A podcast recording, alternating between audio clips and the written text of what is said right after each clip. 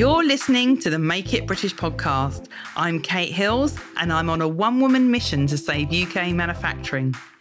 In 2008, I gave up my 20 year career as a fashion buyer because I was disillusioned with how much was being sourced overseas, and I set out to uncover some of the amazing businesses that are still making in the UK. Since founding Make It British, I've discovered that there is not only still tons of manufacturing taking place in Britain, but that it's a thriving industry. I invite you to join me each week when I'll be chatting to inspiring British made brands and UK manufacturers and offering advice to product based businesses that make in the UK. So, with no further ado, let's get on with the show.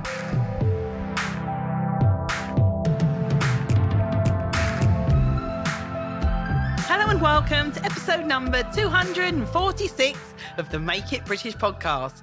I have got a special treat for you all. I have got with me today two people that have been involved in the publishing of this amazing book called Made in London. So, if you haven't heard about it, it showcases 50 of the capital's best factories and workshops. Apparently, there are over 4,000 factories and workshops in the capital. Um, and this book has 50 of them in there, which are photographed by Carmel King. And the intro and the book is put together by Mark Brearley, who is a UK manufacturer himself. He owns a factory called Kaymet. So let me bring in Mark and Carmel. Hello. Thank you so much for joining me today, guys. Hi. Thanks for having us. Pleasure. Hi. Brilliant. So I'm a massive fan of the book, of course, and it's made me want to get out and see all of these factories because I haven't actually seen all of them. Tell us all. How did the book come about? Whose idea was it? Tell me everything. Well, once upon a time, I worked for the Mayor of London, and just over a decade ago, we had some uh, riots in London. We got sent up to Tottenham to find out what was going on. And one of the results of that is we started doing an audit of the economy of that area. And we were surprised and uh, pleased to discover how much manufacturing was going on.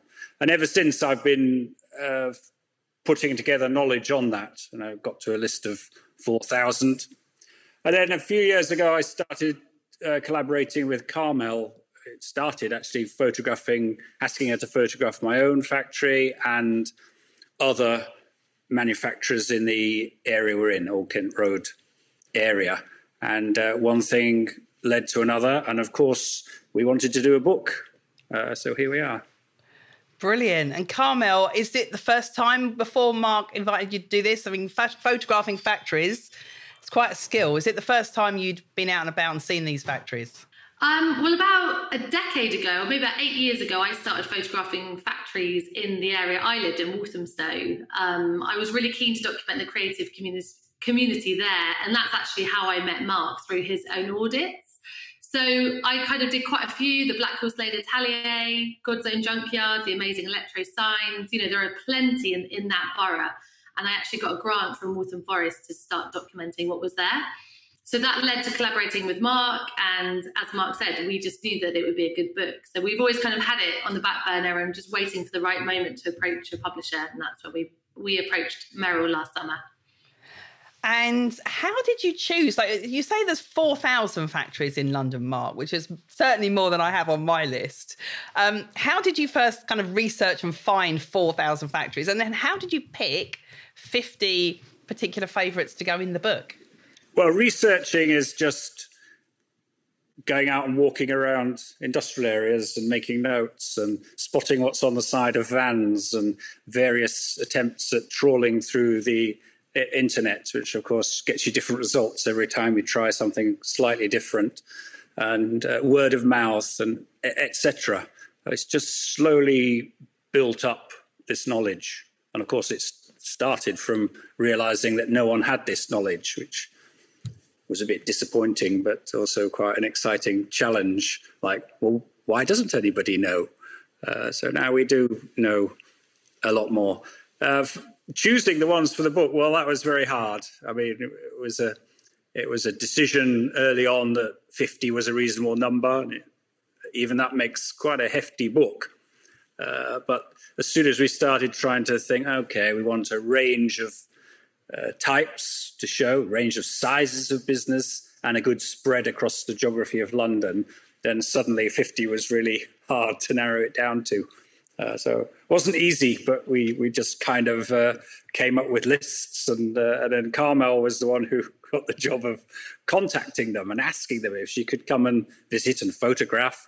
Uh, and that, of course, led to other consequences because lots didn't reply or I was going to say, yeah. Or, yeah. so weren't there any that just said, "It's kind of shove off. I don't want you in your fa- in my factory with your camera."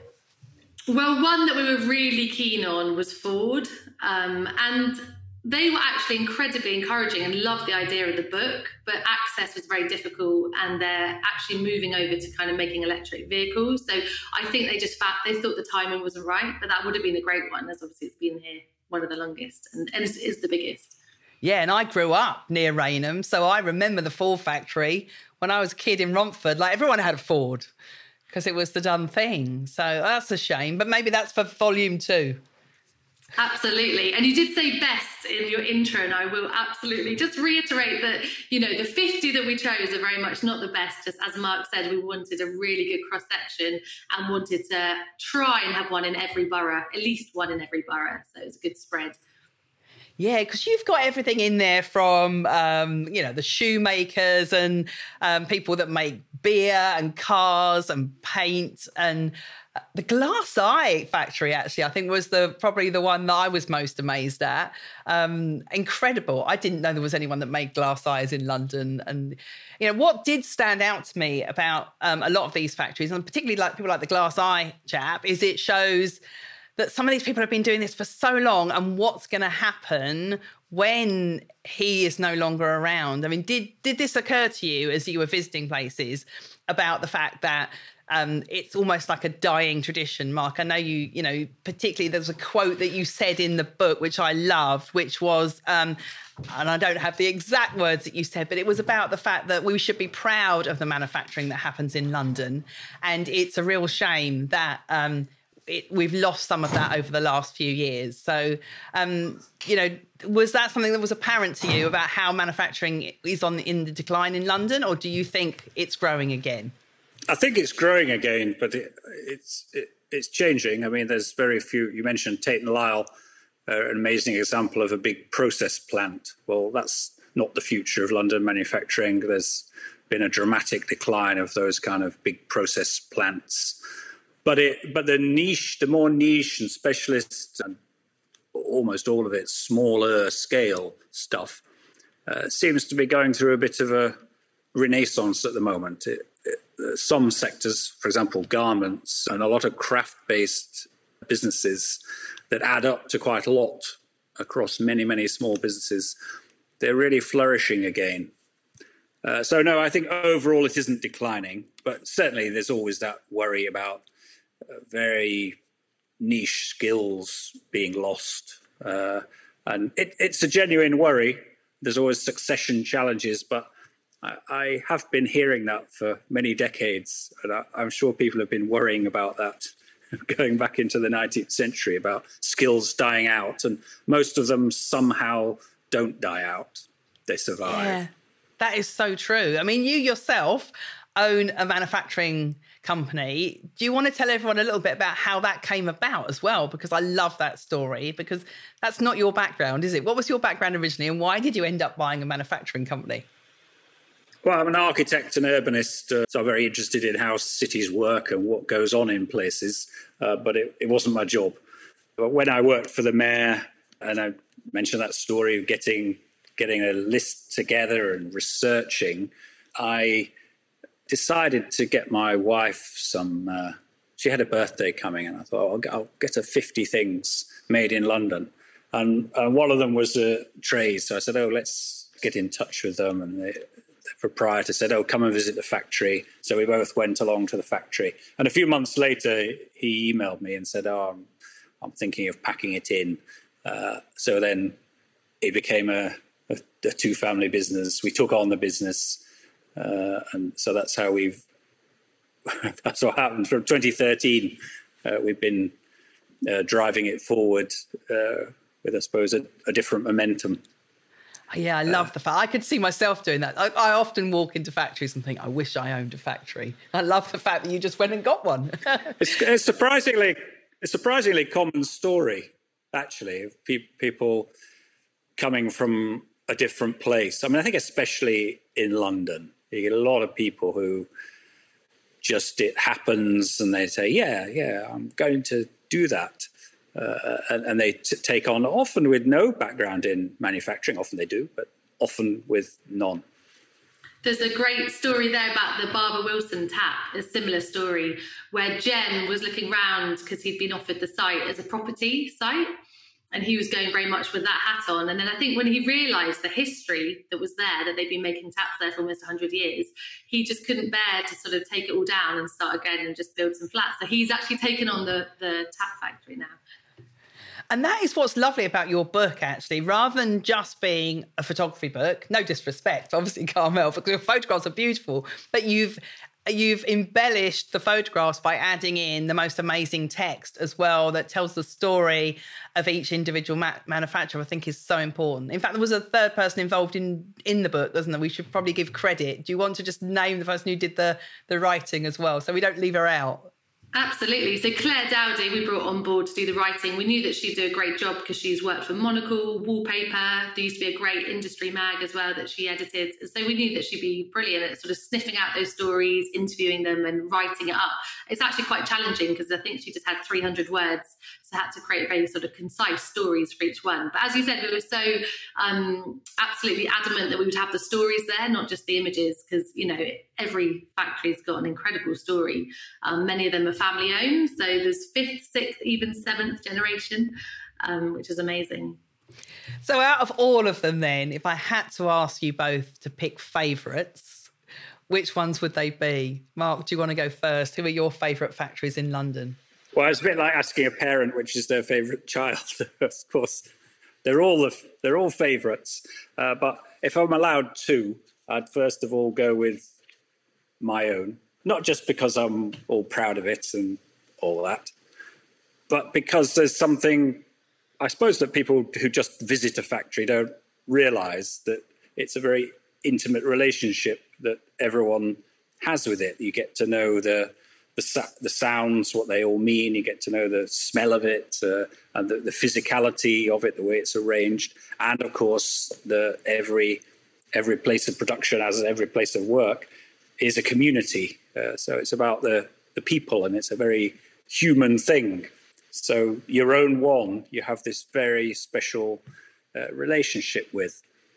And then if I were to pick one of the other ones, I think I'd probably go for Tate and Lyle, uh, just because what's what's not to like about big process plants? They're particularly amazing things, and uh, we have this one in London that remains because of the it's so capital intensive. It would cost hundreds and hundreds of millions to make a new one. So that's why they stay where they are, and they've got the river, and it all works very, very well for them. But it's an extraordinary machine of production uh, and has a, an amazing atmosphere in his giant sugar mountain and big machines and lines doing their thing. So yeah, I'd choose that one.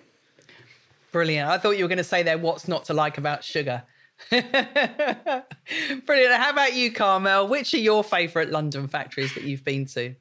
Um, well, I love the vinyl factory in Hayes. It's on the original site of the HMV factory. So there's this amazing sense of history there. Even some of the machines have still got HMV stamped all over them and the vinyl factory the kind of more modern incarnation is very much you know taking on that history and um, producing vinyl records in very much the same way you know they're, they're made by steam powered machinery which in this day and age is incredible to witness so you see the vinyl puck um, with a paper label which has been baked so that the paper doesn't have any water in. Um, you see that sort of start off at the beginning of the production line, and then you see, you know, this huge amounts of pressure flattens out the puck and it comes out the other end as a kind of flattened 12 inch vinyl, which is just wonderful to see. There's real kind of alchemy there as well because they create the masters in these vats of acid. Um, so just to kind of witness the whole production line and just a really diverse workforce, as with many of the factories in London, you know, brilliant to see women, of men of every different heritage. And so I don't know, that just kind of encapsulated a really good London factory that can't meet up, can't meet the demand. You know, they they've got far too much demand to keep up with. They um having to put people on huge waiting lists because everyone wants to make records again. And in fact, keeping up with demand and kind of the growth of some of these factories, a lot of them are being forced out of London, and you've mentioned that, Mark, like particularly in areas where they want to kind of regenerate, I suppose, and and and put more houses in. Um, I mean, you've your, yourself have mentioned about Kaymet, and you know that you're in an area where potentially you know the developers are swooping. Um, it's such a shame. Do you think there's anything we can do to try and reverse that, or is it just inevitable that a lot of factories that are right in the inner kind of zone one and zone two of London will have to start moving out to zones four and five. Well, it's not just about inner London, it's actually all of London that this process is happening. And yeah, you're right. It's very sad and uh, pretty, pretty brutal often. we've we've got we've got four tower cranes have just gone up uh, on the site nearly next door to our factory. So you walk into our yard now, and there's four tower cranes busy doing their their thing. So it's pretty uh, pretty in your face. Uh, well, uh, good planning is the answer. The planning world has been flunking it massively in London, and I think they should be ashamed of themselves. I think it's all layers of government. Uh, we we we see them as uh, the enemy I mean, I'm afraid it's as simple as that. Government is enemy because of the way that they've uh, either sat by and watched or encouraged this displacement process. And they just need an attitude change. And of course, that's one of the motivations for doing something like the book. Of course, you want the book to be celebratory because it's it's a marvel that there is this stuff. But there's also this uh, slightly tougher edge to it, which is saying, come on, everybody, uh, and especially come on, layers of government, come on, local authorities, planning authorities, get your act together because this is just not right that you would allow step by step destruction of a, a very impressive layer of the economy. Exactly. London would be a l- much less interesting and colourful place if it didn't have, like you say, you can wander around and stumble across people that, you know, make umbrellas or make glass eyes. So then the million dollar question is are you going to cover any other cities? Is the Made in Birmingham coming or Made in Belfast? Uh, made in Glasgow? Any plans? You've both gone quiet on me, so I'm guessing it was quite oh. a labour of love putting the first book together. No, I mean, I would love to carry on regionally. I think every city's got the story, and I'm actually talking to um, Paul Jacobs, who rescued Ernest um, um, Ernest Wright, the scissor factory in Sheffield, and we both know that Sheffield's got a fascinating history. So I think there's kind of stories to be told in every corner of the British Isles. It's just working out how you make that archive, whether it's funding or you know more kind of commercial project like a book. That's all up in the air, I guess. so, did you get funding to produce this book? Merrell very kindly bankrolled this. I think Hugh was amazing from the start. His grandfather was a Londoner, so he really believed in this story. And the kind of when I first went to him with the idea, we talked about made in England, made in Britain. Obviously, that would be an obvious story, but I think he really liked um, the idea of just going for London. It was felt like a more succinct story, and that you could go in a bit deeper. Whereas a made in Britain would be kind of just touching the surface with a book like that. Yeah, that's true because you'd be picking for th- from thousands. There was a little attempt to raise some sponsorship, which would have been very nice, but we were struck by lack of interest. that, really? That that that uh, strikingness carries on. It's somehow we think, why do all these other things get funding? If if we were able to package this all as as uh, culture or art or, uh, or oh no no this is creative economy uh, then it feels like there would be funding. But because it's manufacturing and, dare I say it, because a lot of it's all a bit working class, it, it doesn't seem to uh, be attractive to the the worlds of funding. And I think that's a whole yeah. other story, but it's really frustrating. That's for a whole nother episode, Mark. Totally agree. So, were there any London factories aside from um, Ford, which you said you would have liked to have include? Were there any others that you absolutely love that, for whatever reason, didn't make the book? A lot. yeah. Too many to mention. Dunhill in Walthamstow yeah. is one that I've wanted to go to for years. I've banged on their door since I started this project about eight years ago. And I think it's partly because they make briar pipes. There's this kind of strange cloak and dagger scene about tobacco. But um, yeah, they, they weren't up for it this time. But next time for the next edition.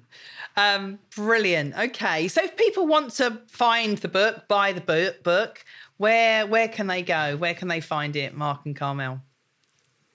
Well, they can they can go to a behemoth uh, online uh, bookseller, of course. Not Amazon. Or, or no, no, no, no, or, no, no. Or another uh, another maybe even more appealing option is uh, it just so happens I set up a little website called London Makes, so I'm I'm selling I've been selling a few through through that. Uh, LondonMakes.com. LondonMakes.com. Okay, brilliant. I've been doing a little Instagram for a few years uh, on uh, madeinlondon.uk. So the website just starts to put some of those posts on a website and then selling the uh, book. And of course, the next step will be uh, next project will be uh, trying to get an association of London manufacturers going. So these are the first steps towards Ooh. that. Oh, that's exciting. Oh, can I help with that? If yes, anything please. you need, need my help on, definitely. Because we could do with a bit more voice. Yes. Oh, I've got a loud voice. Brilliant. Carmel, one thing I want to ask you before you go my photographs, whenever I go and visit factories, look rubbish. And I'm always saying as well to all of our members make sure you're showcasing the manufacturers that make your products because you can go to their factories and visit them. Come on, give us some top tips. How do we take good photographs in factories? Um, that is, yeah, I mean, I decided very early on that I was going to take very little kit and that I couldn't really influence the lighting. And it always amazes me when I turn up and there's these big yellow tungsten light bulbs. You just think, really, people are making things under these day in, day out. So the, the light, you know, the light was really tricky and different in every place. So I would take a tripod. So if you can be bothered to take a tripod and do some long exposures, then that's going to help. Um, and you could just take a little camera flash, although I tended not to use flash. Um, yeah, I mean, I guess, you know, I'm used to that's kind of almost my forte now. I'm used to going into very different conditions and I quickly kind of suss out the light, what's happening. You know, occasionally, if you want to get a nice portrait, you might move someone into a doorway or near a window just so you get nice light on them. But of course, in factories, rule number one is you can't stop anyone. You know, they're on the production line and you cannot ask them to stop what they're doing because time is money and they might be being paid, paid per piece. So I did just get, have to get used to working very quickly and working with, you know, whatever conditions I was given. Yeah, that's so true. When you go into a factory, you don't want to. T- I have done this before. Turn up with a load of lights, and then it's in everyone's way. And like you say, you don't want to interrupt the actual flow of the production line. So, yeah, you made it sound easy. You've obviously got an amazing camera, though. Being a photographer doesn't quite cut it. Yeah, with an I, iPhone. I, just to chip in, I mean, Carmel's focusing on focusing on the technical aspects there, but there's a lot of human to it as well, and Carmel is very good at it. You have to you have to get people to trust you quickly and be sufficiently charming to to get them to carry on doing what they're doing without feeling upset or worried or stressed by somebody taking photos and that's often really tricky and you know to get shots of what's a human activity uh, without people hiding from you or looking disturbed. Uh, yeah, that, that's a real that knack. so true. That is so true, and I love the fact that you're bringing out about the human aspect in all of these places, and that's what I love about manufacturing. You know, you go to a factory, you meet the people, and that is what really comes across in your book i think is the people behind the manufacturing in london. And it would be such a terrible shame if that we lo- if we lost any of this. So thank you to both of you for bringing this book making this book a reality and bringing it out because i hope that it reaches you know a broad cross section of people who can then really appreciate UK manufacturing and London manufacturing in particular. So, thank you so much for joining me today, both of you. Amazing. Um, you've been absolute superstars. Thank you very much. Thanks for having us.